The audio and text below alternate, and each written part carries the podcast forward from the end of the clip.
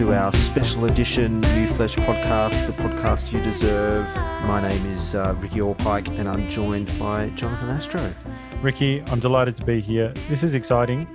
Uh, I thought, since it's it's the holiday season, people have a bit of time up their hands, that we do a recommended reading uh, episode. So, or a summer reading episode. I I have a specific goal in mind. Okay, now I want everyone listening to this to read Infinite Jest. And what is Infinite Jest? Well, it's by David Foster Wallace. Uh, it's from 1996. Now, this is a big book, uh, relatively famous, I think, for, for various reasons. It's gained in, I think it's gained in, well, it did start very, very big, and I think it's, but it's gained in, in popularity, obviously. Uh, so, David Foster Wallace uh, is a, a brilliant short story author, nonfiction writer, and novelist. He, he wrote three novels. Uh, the first was his honours thesis, uh, The Broom of the System. Uh, so he wrote that when he was only in, in college. His final work was released posthumously in 2011. Uh, so he, his his uh, birth date was 1962. Uh, technically, a very very very late boomer, I think, but he's more voice of a Generation X. He died unfortunately in 2008. Now, this book, Infinite Jest, came out in uh, the 90s. It had a huge debut. Uh, and um, uh, just on on Wallace, Wallace has got a couple of other things that worth mentioning. He's got he's also a recipient of the MacArthur Fellows Program. Uh, uh, cash, which is another name for this grant, is called the Genius Grant. It's typically given to 20, 20 or 30 individuals working in any field who've shown extraordinary originality and dedication in their creative pursuits and a market capacity for self-direction. Five hundred thousand, I think, delivered mm. over uh, over a few years or whatever. He's an erudite thinker. He's got a background in philosophy, mathematics, English grammar. I think he's generation and, and tennis. And tennis. How could I forget the tennis? He wasn't he almost a professional tennis player. Yeah, he almost went pro. Like he he he got pretty high up in the state leagues, I think, and then then made that decision when he plateaued uh, to to give it away. Tennis features in his writing a lot as well. But I think he's Generation X's champion dissident uh, and possibly their greatest artist. So if I had to pick one Generation X artist, I think he's he's the voice of that right. generation. Absolutely. Now, I, I, haven't read Infinite Jest. You have, and you're a big fan. Um, I've read a little bit of it actually, because you did you did send me a Kindle version uh, a couple of years ago, and uh, I never got around to finishing it. So this this book has been seen as a polarizer. Like you you either love it or you hate it, and maybe the length of it has something to do with that. Uh, maybe the footnotes have something to do with that, but it's it's an investment of time. So fifty to eighty hours to read it. Um, but you've you've raised the issues and i think we need to tackle these. So my goal is specific. I want whoever's listening to this i want them to invest the time but i need to convince you that that's something worthwhile. So i'm going to try on you ricky. I need to convince you that it's worth your time. So you've said a few things which i which i agree with.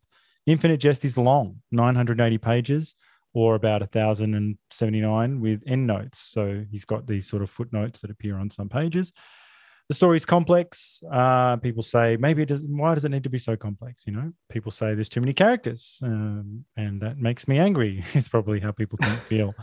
uh, the language sometimes difficult or strange. It makes me feel dumb. Is probably what people are thinking. Um, annoying people like this book. This is this is a big one. Okay. annoying people like this book. Yes. annoying it. people like this book. Now that's a huge one for me judgmental nerds, uh, gatekeepers, alt right figures, wankers. Pick your bad guy. Okay? Do, do the alt right like this? Do well, they? I don't think the alt right necessarily that, that necessarily, but I could see why a certain intellectual right leaning figure might like it. Right. You know what I mean? I can see the link. Um, so they don't necessarily uh, love it, but I'm just saying that it's got a reputation. Uh, you know what I mean? So they've probably mm. told you to read it. And you know there is a certain kind of woman who has who smarmily will will make fun of men who read or know know about this book mm. um uh, so I've I've actually met this type of person, you know, and they'll, they'll make fun of it and they'll make fun of you uh, having not read it, which is quite a fascinating experience mm. because everyone knows that you shouldn't judge a book by its cover necessarily. Yeah. Um, But uh, this is a book that seems to, you know, people don't mind trashing, even though they haven't read it, which I understand. I know where that comes from. So people say the book needs a good edit. Uh, it's self-indulgent. Life's too short. You know, only white male narcissists like David Foster Wallace. Whatever. Okay, but I got a range of reasons why I think you should read Infinite Jest. Firstly, it's a peerless piece of art. I think it's a staggering achievement from a singular mind, truly original work. It's also my favorite book of all time. And I know you shouldn't say that often, uh, but it is. Uh, I've read it several times. It's worthy of your time. Why is it worthy of your time? Because not everything is, you know. But I think this is. Why is it? I think it's worth 20 Netflix series. I think it's worth, I think if you read it, mm, or if you read rather, I think it's worth 50 middlebrow book club books. You know what I mean? This is well well worth it. It is a, it is a time investment, but I think it's worth it. It is challenging at times, but then again, this is the problem with that. Anything worthwhile is exactly that. Mm. I've read and listened to it several times, and I can't wait to do it again. Now, the first time was difficult, but you know, who out there is thinking that only the easy is good? Mm. Do you know what I mean? Yeah. Like, we, you know, sometimes it depends what you're going got going on in your life. You know, I mean, you might have a lot of hectic stuff going on, but if you can muster the strength, I, I, I, would encourage you to do so because, like going to the gym, you need to test yourself to get stronger. Uh, it's a work that comfortably comfortably sits among the greatest works of all time. It owes a little debt to some some uh, important works from the past. Not that it really matters; you don't have to know anything about these works, but it's for me, it's important that it owes a debt to Hamlet and uh, incorporates that, and that's where the title comes from. It's a reference to uh, a line in Hamlet, Infinite Jest. Uh, other great works, The Odyssey and The Brothers Karamazov. So this is a, a book with big, great ambitions, and I think it get, it gets there. Hmm. This is this is where we start getting into the into the thick of it. Okay, this this is the main reason you need to read it. It's relevant to the times you live in. So David Foster Wallace predicted much of what we are experiencing right now. Okay. I did read that he predicted Netflix. He did predict Netflix. Uh, and he there are other technologies in the book that he that he prefigures or explores but the most important thing and interesting thing is the general mood okay it's a society in the book obsessed with fame and entertainment And america very much at, in its decline uh, powering its leisure obsessed society and flinging toxic waste into canada uh, pe- it's people searching for meaning wherever they can elite academic pursuits, yeah, fame, drugs, TV, whatever. This is the world that we're living in. It was true in the 90s and it's it's it's still true. Okay. It was the first time I, I had read a book where I, I recognized 100% the, you know, the, the, the problem, you know, in a way that when you read some old books, you sort of go, uh, oh, yeah, that's interesting. Like, I don't really know I don't really have a personal experience, but this is a book that will, will, you will read and go and and say that's a world I understand because David Mm. Foster Wallace understands the world you live in. Okay, And and he was able to look at what was happening with, with cable TV and project what's happening now because 1996 the the internet existed but that was internet point one which was mostly static pages of of businesses and stuff like that. It wasn't it, social media didn't exist youtube didn't exist uh, streaming services didn't exist. So was he able to sort of assess the situation and go well this this is the future? Yeah, which is that that's the that's the uh, amazing thing is that he's just so so plugged in to what um to what was going on and and what is going on. So if you've ever had this gnawing feeling that something's missing, you know, that horror you feel while scrolling endless thumbnails on Netflix, you know, or that this book can help you diagnose the existential malaise that we find ourselves in. yeah Um, I desperately want to know what David Foster Wallace thinks about 2021. You know what I mean? Uh, the times we live in. Mm. But but maybe he's already told us. Uh, and uh, but most of all, this book is fun and funny. There are hilarious exchanges in the book that will uh, be with you forever. He said, although it's a piece of you know sort of avant-garde fiction, he said that he wanted it to be fun and funny, and he didn't think that um, uh, uh, these kinds of books were doing that at the time. So I've got a few life hacks for you to before we get into the just some of the narrative. Which I think is very interesting. If you're interested, if you're sort of already half sold, but you're just looking for practical strategies, I'll give them to you now, and then we'll get into some narrative, and you can skip that if if you just want to go in cold. So here, uh, you need practical strategies because some of the hurdles we've spoken about are real. It's long, it's dense, it's complex. And now here's my biggest tips for tackling Infinite Jest this summer. So, uh, who said you have to read it? Uh, there's an audiobook version with a fantastic narrator. Uh, it's available on Audible. If you're fully committed, then you could get the print version, uh, either well, either print or you get on Kindle, but also get the audiobook, and then you can just go between them, whatever you like. Uh, there, uh, if you just, you know, if you've only got time to listen, there's absolutely fine. This audiobook is great. Now, with the audiobook, how do they treat the end notes? Okay, so that's my next point. The end notes are there is a it'll it'll just be like so the end notes are numbered and so the narrator will be like blah blah blah blah blah and then you hear this voice every now and then and say like uh, number one or whatever or not one and then it'll just be like a different voice that'll just say a number. Mm-hmm. it only happens periodically um, and you can just ignore it. Don't worry about it. You can get the end notes separately but don't don't worry about them. Because what i'm going to say about the end notes because what what if you read the book like a purist you'd read it and when you come to an end note when you come to a footnote it'd say like one and then you'd flip to the back of the book read that note and then go back to where you were okay? Uh, i'm going to say the end notes are a bonus. Purists are going to tell you that they're essential. I even went to the main fan page for this book and they say oh oh oh the audiobook doesn't have the end notes uh, which are essential to the enjoyment and understanding of this. Now these are the people you shouldn't be talking to you shouldn't be engaging with these people these are purists these are these are fundamental extremists um, don't don't don't worry about those people i've read this book many times okay now if you know a couple of things you don't need to know read the end notes okay I agree that it can make it a better experience, but only do that if you're going to come back. If you're not you're never going to come back, don't worry about it. I'd rather you read the book and not read the end notes.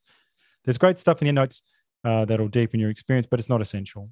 You know, the plot is that is, is as it is in in in the um the narrative. So don't worry about it. Forget it. Let's talk a little bit more about those end notes. So in Audible, you hear number one, and then what do you do? You have to click.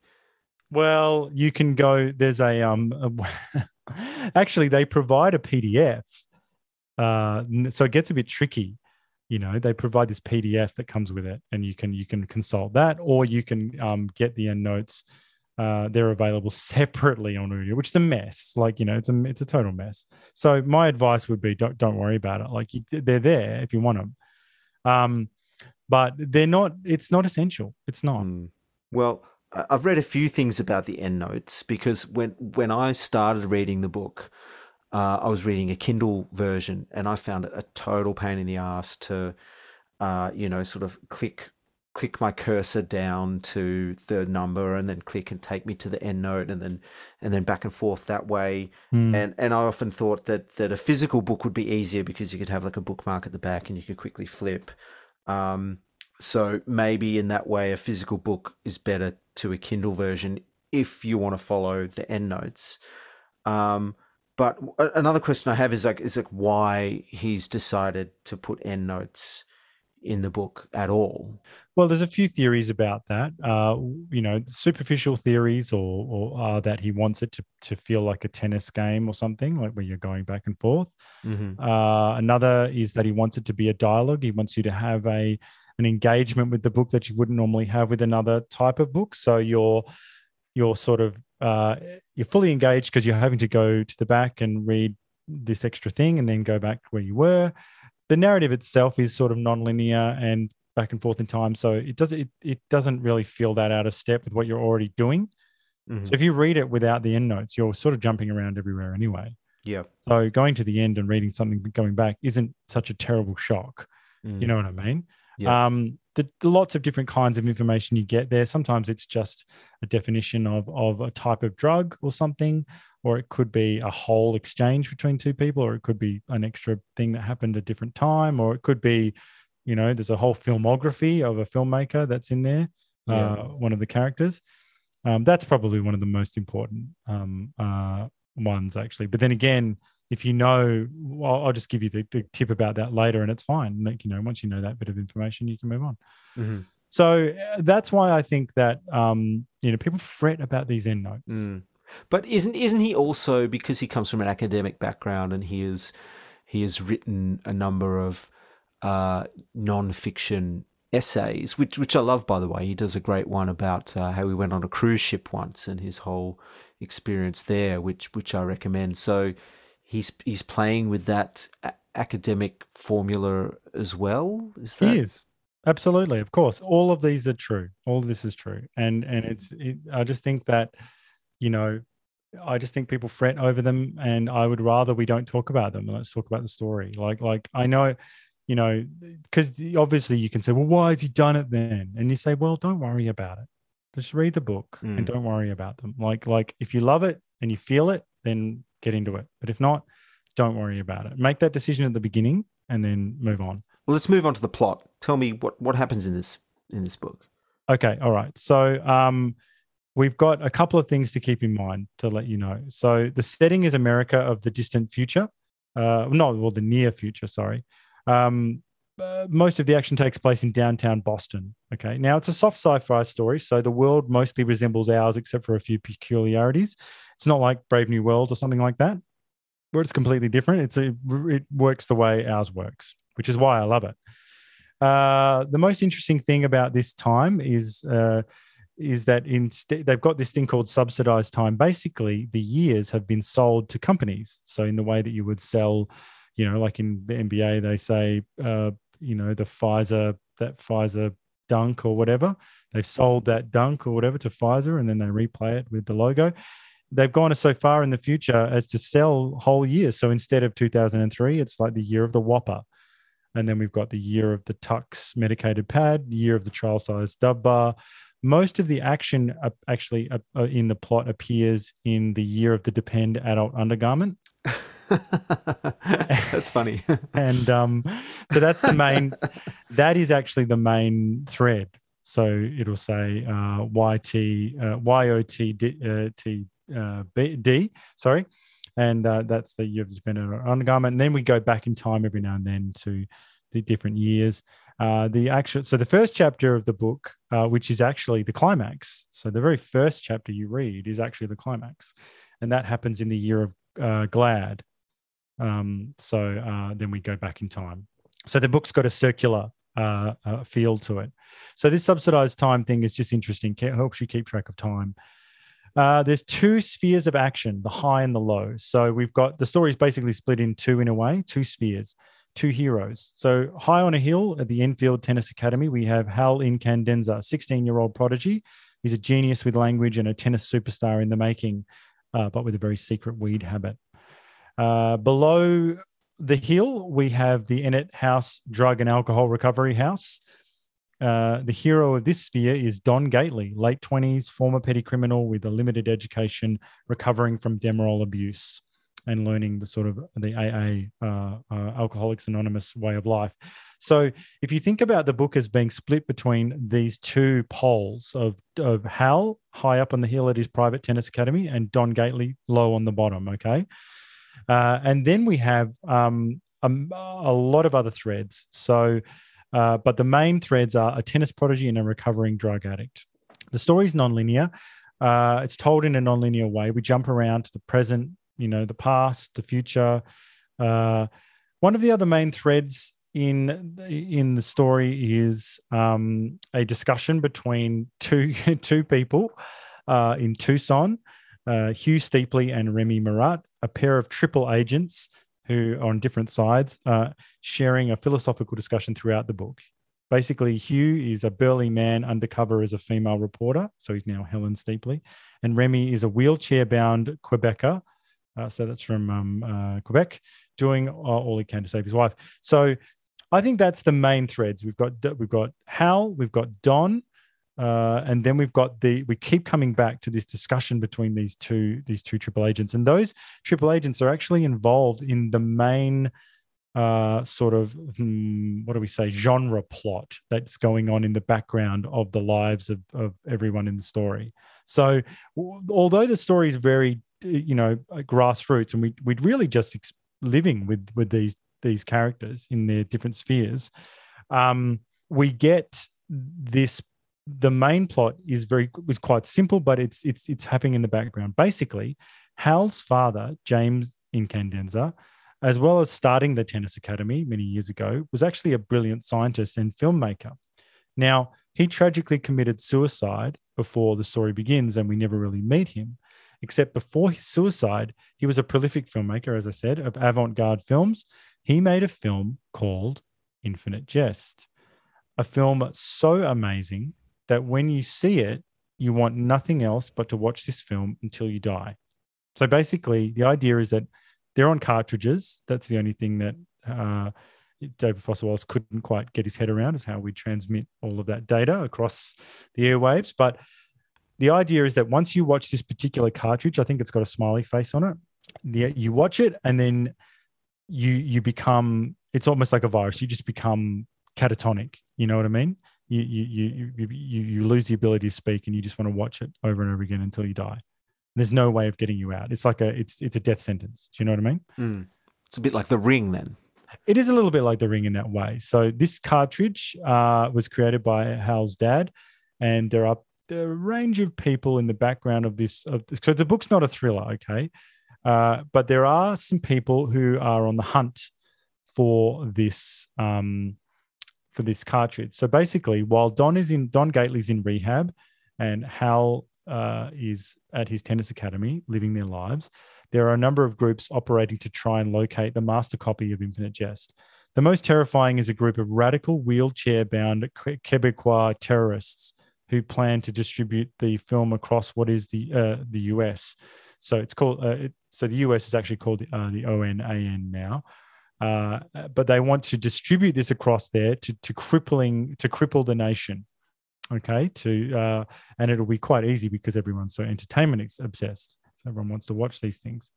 But that's all background. Uh, there are a range of other characters we encounter and they're all wonderful you know in their own different way. We've got orin we've got so hal's got a couple of brothers uh, orin incandenza eldest brother. He's a football pro and womanizer.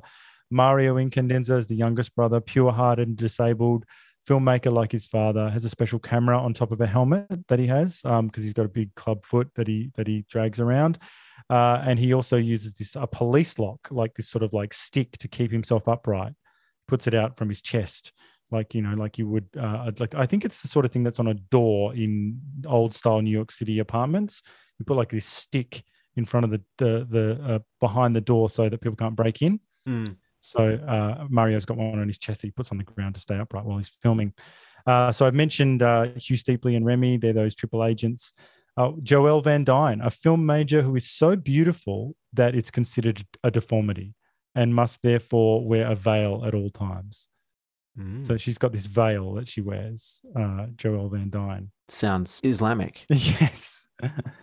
so uh, just to go back to some of my practical things. So basically, uh, I think you can make the commitment to read this book. You know what I mean? Just tackle it, uh, uh, and you know, don't worry about the dickheads that have told you to read it.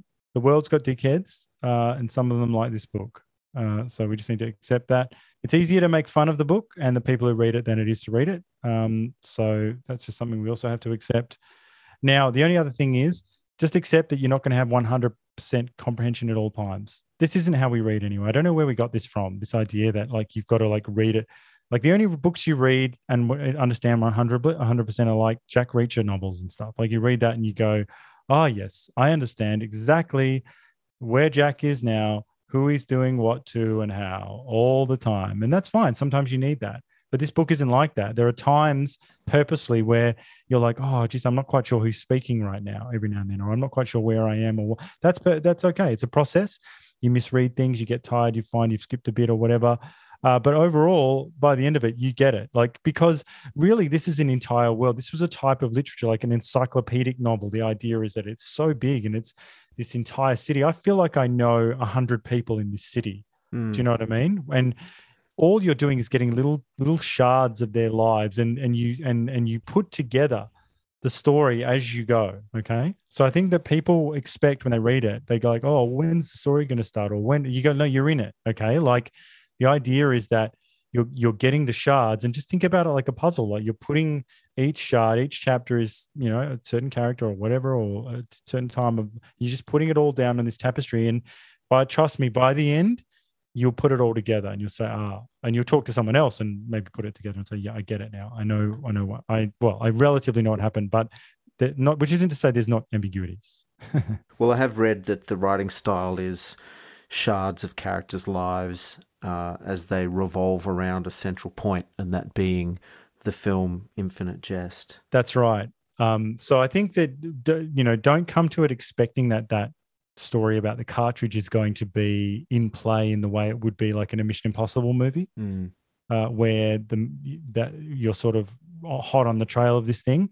Just be excited when it turns when that thread or that plot in you know all the people involved in it turn up. It doesn't happen all the time, but when it does, it's a delight, and you go, oh, and it'll be a big time, big gaps before that happens Mm. and don't expect there's going to be a big a big climax. I've already told you the climax is the first chapter. So you know ultimately it's about something else. Um I was going to say I remember that first that first chapter too. It was it was amazing. yes. So hal is applying to get into university on his sports scholarship um and it doesn't go to plan yes, that's excellent. Have you got got much else to say about? No, not uh, really. Infinite Jest. all i'd say is that i just think i just think overall it's about sincerity and i think it's about this cancer of irony and postmodernism you know i go on about this in the podcast all the time like you know down with irony man irony sucks Mm. it's it's uh and postmodernism sucks too well, Foster Wallace hated all that shit. oh, it's it, it's this book is uh, about the yearning for connection it's about how it's about loneliness about what it means to be human and particularly in the times we live in and it's about authenticity and sincerity. And i've heard it called this type of novel called the new sincerity. And the, i suppose the best way the only way he could try and be sincere is to be self uh referential you know here and there in the book. But it really is about trying to get you to feel and man i feel every time i read it. I love this book. I just think it's glorious and i wish i had more people to to talk with about it Mm. but I don't because I have to get them to read it. And I think if I had to, I, I'd be happy to never recommend another book to someone if they were going to read this one. I'd be like, I'll never ask you to read anything. Just read this one. I know it's big, but just this one, Mm. you know? Well, I might have to uh, dust off my Kindle version Excellent. and have a read. This is good. Well, that's excellent. Uh, yeah, thanks for your uh, book recommendation. There's still a few, a couple more days uh, before Christmas, so think of it as a uh, Christmas present for someone. Yes. Uh, you get it for the right person though, because if the person's like, you know, I don't know, they, they, they, they might, yeah, it could could go one of several ways. you could no longer be friends with them, or That's right. perhaps best friends for life. Yeah. Let's hope for the latter. Excellent. Well, enjoy your Christmas break, and we will see you on the other side. Mm-hmm. Long live the new flesh. Long live the new flesh.